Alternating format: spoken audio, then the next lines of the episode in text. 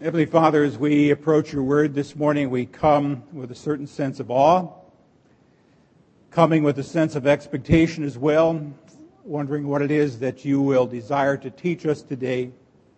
More than anything today, Father, I pray that you uh, be with my words, that as we talk about the wonderful sacrament of the altar, the Lord's Supper, that we will come to understand it and appreciate it even more fully.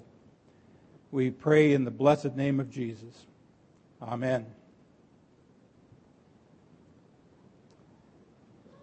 On the night before Jesus was betrayed, he ate with his disciples what has become known as the Lord's Supper or the Last Supper.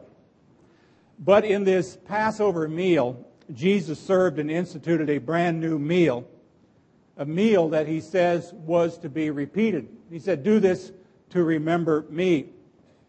Since then, this meal has gone by a, a bunch of different names. Some of them are biblical, some of them are not. It has been called the Lord's Supper, it has been called the Last Supper, it has been called communion, it has been called the Eucharist, it has been called the Mass, the sacrament of the altar, the Lord's table, and the breaking of bread. But this morning, I'm going to just ask you a simple question in a while. What is this meal? I mean, what is it we're really talking about? Now, we who have been Lutherans for a long time may think we know the answer to this, that we as Lutherans really understand communion. But I want to suggest to you that even we who may be so very familiar with what we see on the altar in front of us today can sometimes become forgetful or sometimes we can be fuzzy as to what it really is. That's why we need to be reminded constantly. Now, to answer this question today, I am going to be examining what Scripture has to say about this, but I also want you to know that today I'm going to be quoting a lot from the writings of Martin Luther. Now, I'm not quoting from Luther today because I put his writings on the same level as Holy Scripture because I think you all know, if you paid attention two weeks ago, we believe that Christian truth can be and is and will be and always will be established by Scripture alone. But when it comes to the essential teachings of the faith, Martin Luther seems to have been given great insight and understanding by God, precisely because he was such a good student of his Bible and especially it's true when it comes to what he has to say about the Lord's Supper. So for this reason today, we want to listen to what not only Scripture has to say, but what Luther also has to say insofar as it's consistent with God's Word. You're going to hear me ask this question eight different times today, and I'm going to give you eight different answers. Here's the, here's the question What is this meal? Here's the first answer I'll give you it is a meal. Now you're going to say, well, that's kind of a no-brainer. What is this meal? It's a meal. Okay. Well, there are several reasons why we need to be reminded that what we're going to partake of in a few moments is a meal. Now I got to tell you that for whatever reason, Lutherans a long time ago chose Holy Communion as their favorite word for this meal. I don't know why. I probably could have researched it, but I didn't bother. But I can tell you that that Holy Communion was not Martin Luther's favorite term. Even though he referred to it occasionally as communion, his favorite descriptions were either the sacrament of the altar or the Lord's Supper. The reason he loved the Lord's Supper was because he felt that the word communion was not really meal language. And it tended to make us forget that this is an honest to goodness real meal. He also liked that word, the Lord's Supper, because as a meal, it reminds us of the way we eat this. Now, let me ask you, in all honesty, how many of you ever eats a meal lined up in a horizontal line and perhaps kneeling in front of an altar? Is that what you all do at home? Family stands in a horizontal line, and then you all kneel in front of the altar where the burnt offering is made, the stove, or whatever. Now, I know that there are some people who think this is, this is the way that was ordained by God, that we all come forward, stand in a horizontal line, and kneel in front of an altar. but it's not. The way that we take communion this way only goes back as far as the Middle Ages. Now, in spite of what you may see in paintings of Jesus and his disciples sitting around at a picnic table, that's not the way it started either. We know that they would have eaten it reclining on the floor around a table that wasn't much more than a foot tall.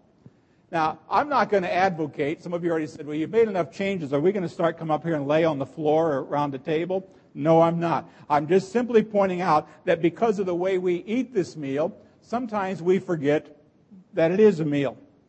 There's another reason to remind us that this is a meal, and it's because of the portion that we receive.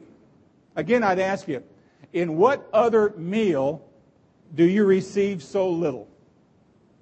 I mean, a paper thin wafer and a sip of wine or grape juice. Now, the point of all of this is that the Lord's Supper is a meal, but obviously it's not a meal that satisfies the hunger of the body. It is a meal for the soul. It's intended to satisfy our spiritual appetite. Listen to what Luther says about it. He says, Therefore, it is appropriately called the food of the soul since it nourishes and strengthens the new man. What is this meal? Well, let me tell you the second thing. It is a memorial meal that remembers Christ's death on behalf of us all. Now, this memorial emphasis of this meal is heard especially in Paul's rendition of the words of institution. Let me read to you from 1 Corinthians 11, 23 to 25. I think these words are on your message outline as well. The Lord Jesus, on the night he was betrayed, took bread, and when he had given thanks, he broke it and said, This is my body, which is for you. Do this in remembrance of me. In the same way, after supper, he took the cup, saying, This cup is the new covenant in my blood. Do this whenever you drink it in remembrance of me. So there you have it. Two times, after distributing both the bread and the wine, our Lord explicitly says that meal is to be done how? in remembrance of me. Since the bread eaten is Christ's body for us, the wine that is drunk is the new covenant, my blood for us, then clearly what this meal is, is a memorial of Christ's atoning death for us on the cross. Now, to my knowledge, if you took all the Christian churches around this world, all Christian churches agree that the Lord's Supper is a meal that remembers Christ's death. Unfortunately, ever since the time of the Reformation to this day, there are some people who view this meal as only a memorial and nothing else. But biblical Christians see this as much, much more than just an opportunity to remember something. What is this meal? Here's the third thing I would tell you it is a holy meal since it is consecrated by God's Word. Let me ask you this hard question. What is it that transforms ordinary bread and wine into a holy meal in which Christ's body and blood are actually present? The answer is it's God's Word. That's what does it. The words of consecration that the Lord spoke over the bread and wine 2,000 years ago, those same words that you hear me or most every other pastor pronounce one more time over them before we receive the Lord's Supper. I'm going to tell you that Lutherans differ from Catholics on this. Let me just give you a little example. The Catholic Church believes that the priest, by virtue of him being ordained, has the power actually to transform the bread and wine into the body and blood of Christ. They call that transubstantiation. That's your big word for the day. But as we believe teaching, I, I got to stop there. I didn't learn anything at the seminary before I was ordained how to do presto changeo. I'm going to stop at that point, but that's what they teach and believe in their church. But we believe, teach, and confess, however, that it is the words of Christ, not not me, not the pastor, not any priest. It's the words of Christ that are spoken over the bread and wine that make this a holy meal. I want to go back to Luther's large catechism on this. Luther said the Word of God is the true holy thing above all holy things. Indeed, it is the only one we Christians acknowledge and have. God's Word is the treasure that sanctifies all things. Now, to sanctify something means to make it holy. It is only God's Word that sanctifies the bread and the wine in this holy meal. So, what is this meal? Well, here's number four it is a meal in which God gives and serves forgiveness for all sins.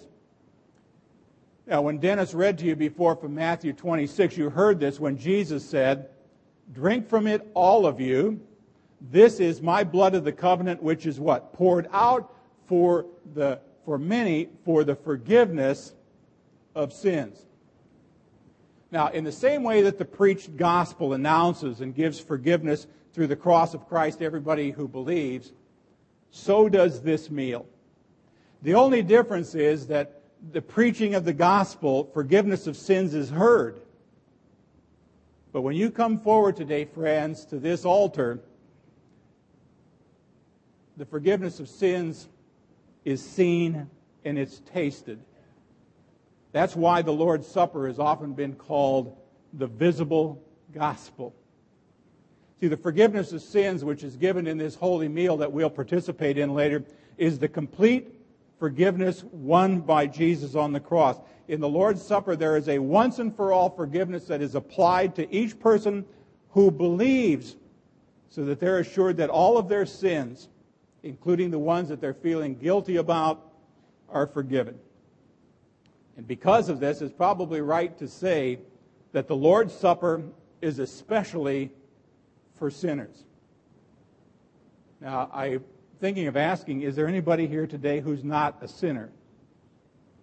Because if you're not a sinner, you have no need of this sacrament.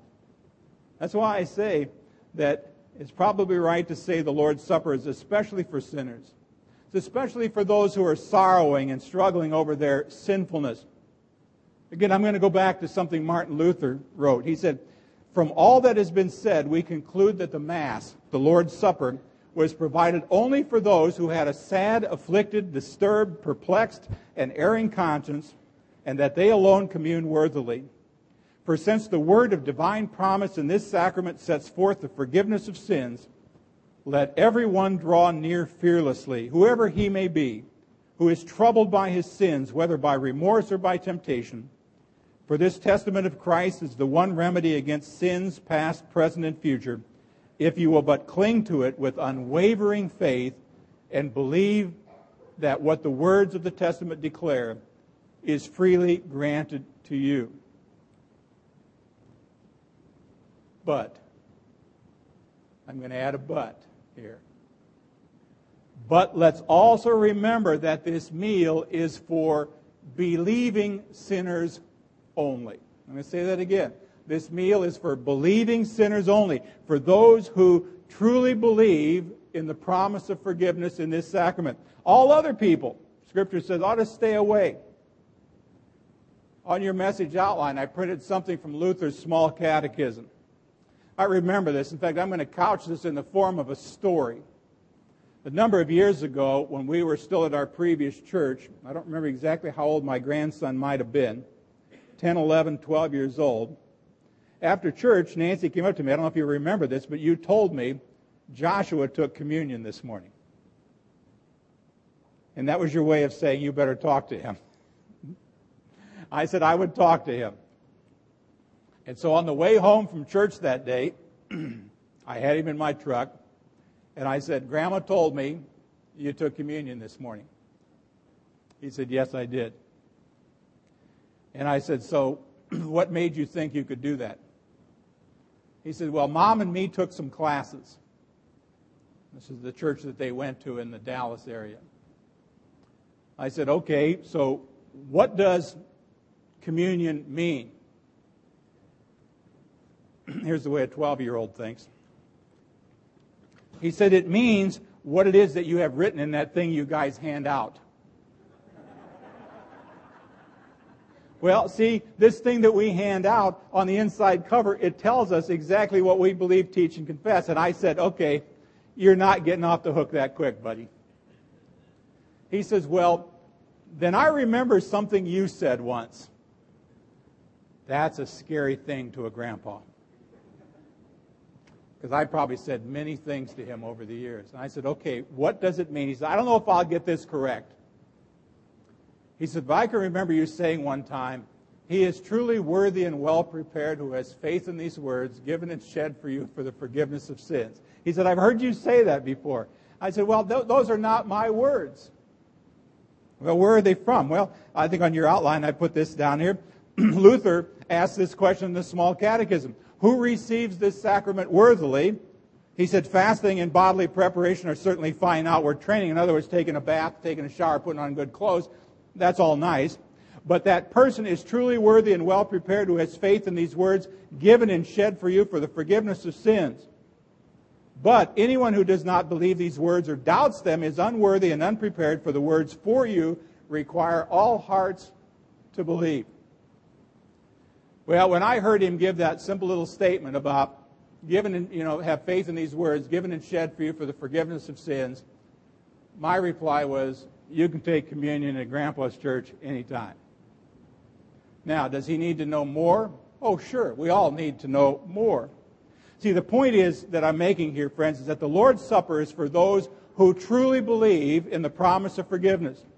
It's there to encourage those people who feel unworthy and are staying away that they might gladly come, but it is also there to warn people who eat this meal without any thought whatsoever, or who only come because, well, aren't we supposed to? Or isn't it that time again, without even thinking?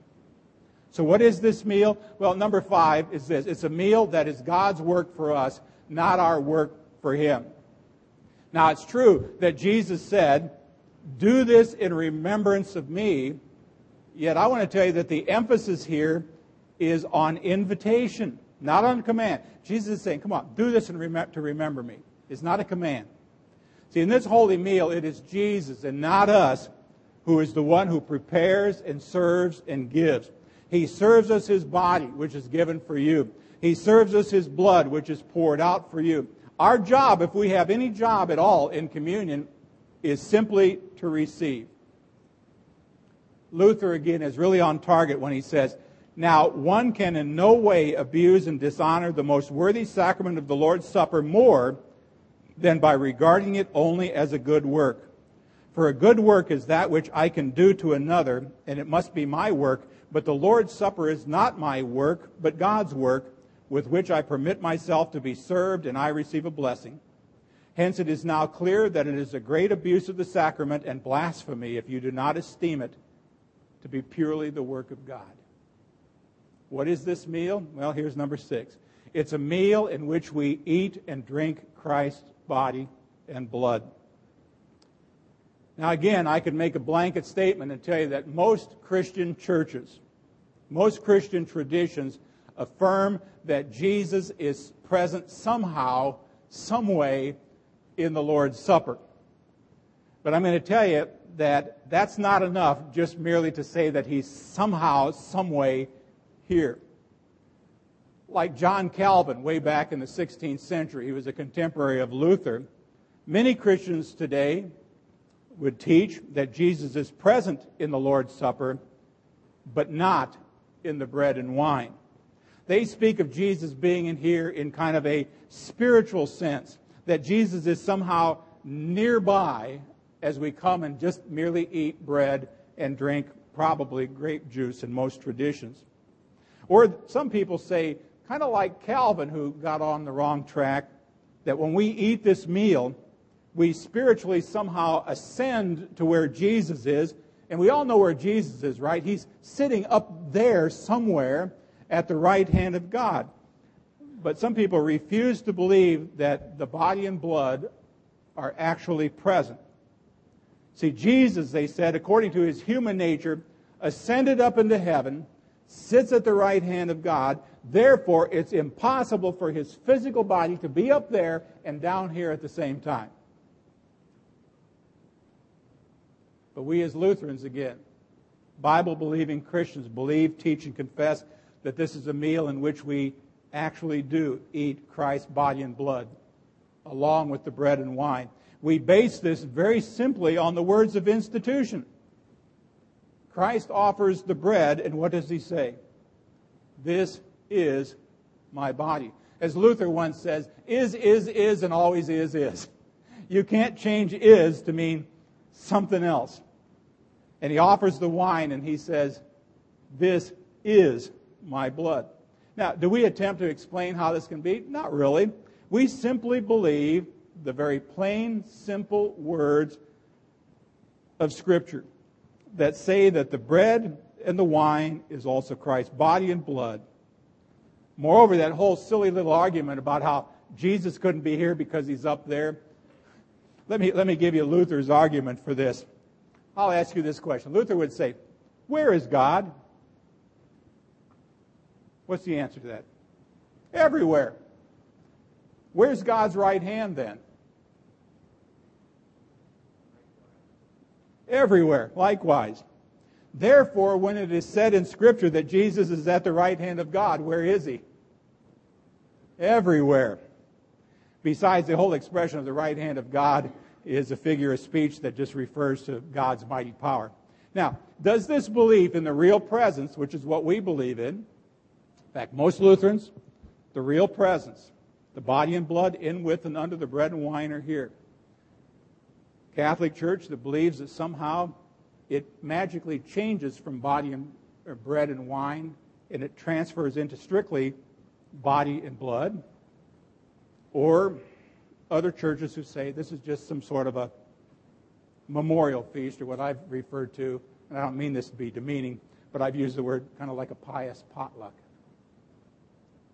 Got three different ways. Now, when we say we believe in the real presence, does that mean that we are actually eating Christ's skin and tissue? Or that if you took a close look at this wafer and broke it in half, that you could actually see Christ's skin and tissue inside? You know, a lot of people used to say that's what Lutherans believe. In the days of Luther, Lutherans were accused of being cannibals. But Lutherans are not cannibals.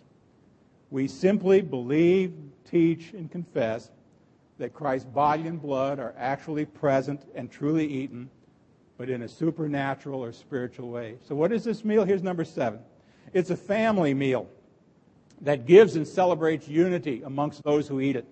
See, the Lord's Supper has often been called the sacrament of unity, mostly because of 1 Corinthians 10 17 that says, Since there is one bread, we who are many are one body, for we all partake of the one bread.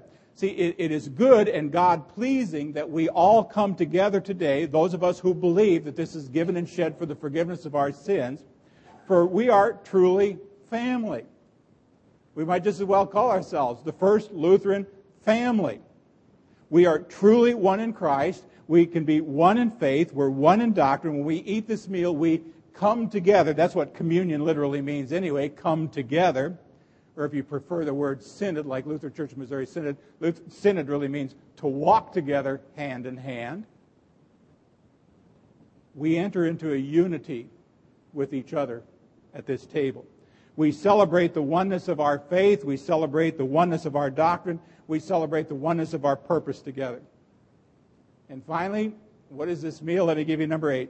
It is a meal that is a foretaste of the feast to come. Now, some of you say, I've heard that before, a foretaste of the feast which is to come. Well, it comes from a communion liturgy, beautifully expresses another aspect of the Lord's Supper. You're going to hear those words in just a few moments. It is a meal that is a foretaste of that eternal heavenly meal that we will enjoy someday with our God. This meal looks to the past and remembers. This meal looks to the present and receives. And this meal looks to the future and it anticipates. This future aspect is supported by Jesus' own words when he said, I say to you, I will not drink of the fruit of the vine until I drink it new with you in my Father's kingdom. Paul even said, For as often as you eat this bread, drink this cup, you proclaim the Lord's death till he comes. And those words, till he comes, gives this meal kind of an end times dimension. And by the way, next week's message is what we believe, teach, and confess about the end times. What's going to happen when the end does come? Is it 2012 like that current movie out says it is? See, Holy Communion keeps us looking forward with eager anticipation. It fills us with great strength and great joy as we remember that no matter how difficult our circumstances may be, through the crucified and risen Savior, we shall overcome and feast with him in glory forevermore. Let's continue our worship with our Holy Communion prayer.